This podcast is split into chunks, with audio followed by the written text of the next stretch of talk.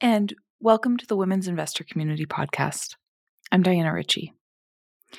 Today is not a full episode, just a friendly reminder that federal quarterly estimated tax payments are due on Tuesday, January 16th, 2024.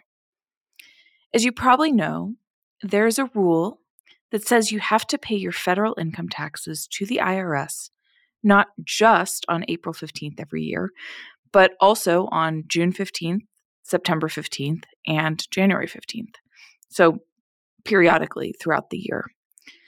I won't bore you with the details here, but if you have any income that is outside of traditional W 2 employment, like a side hustle, self employment, investment income, things like that, then quarterly estimated tax payments are important and you don't want to miss them.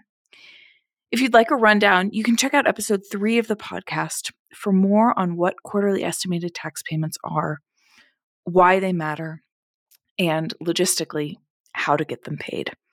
And of course, if you have any questions, feel free to reach out.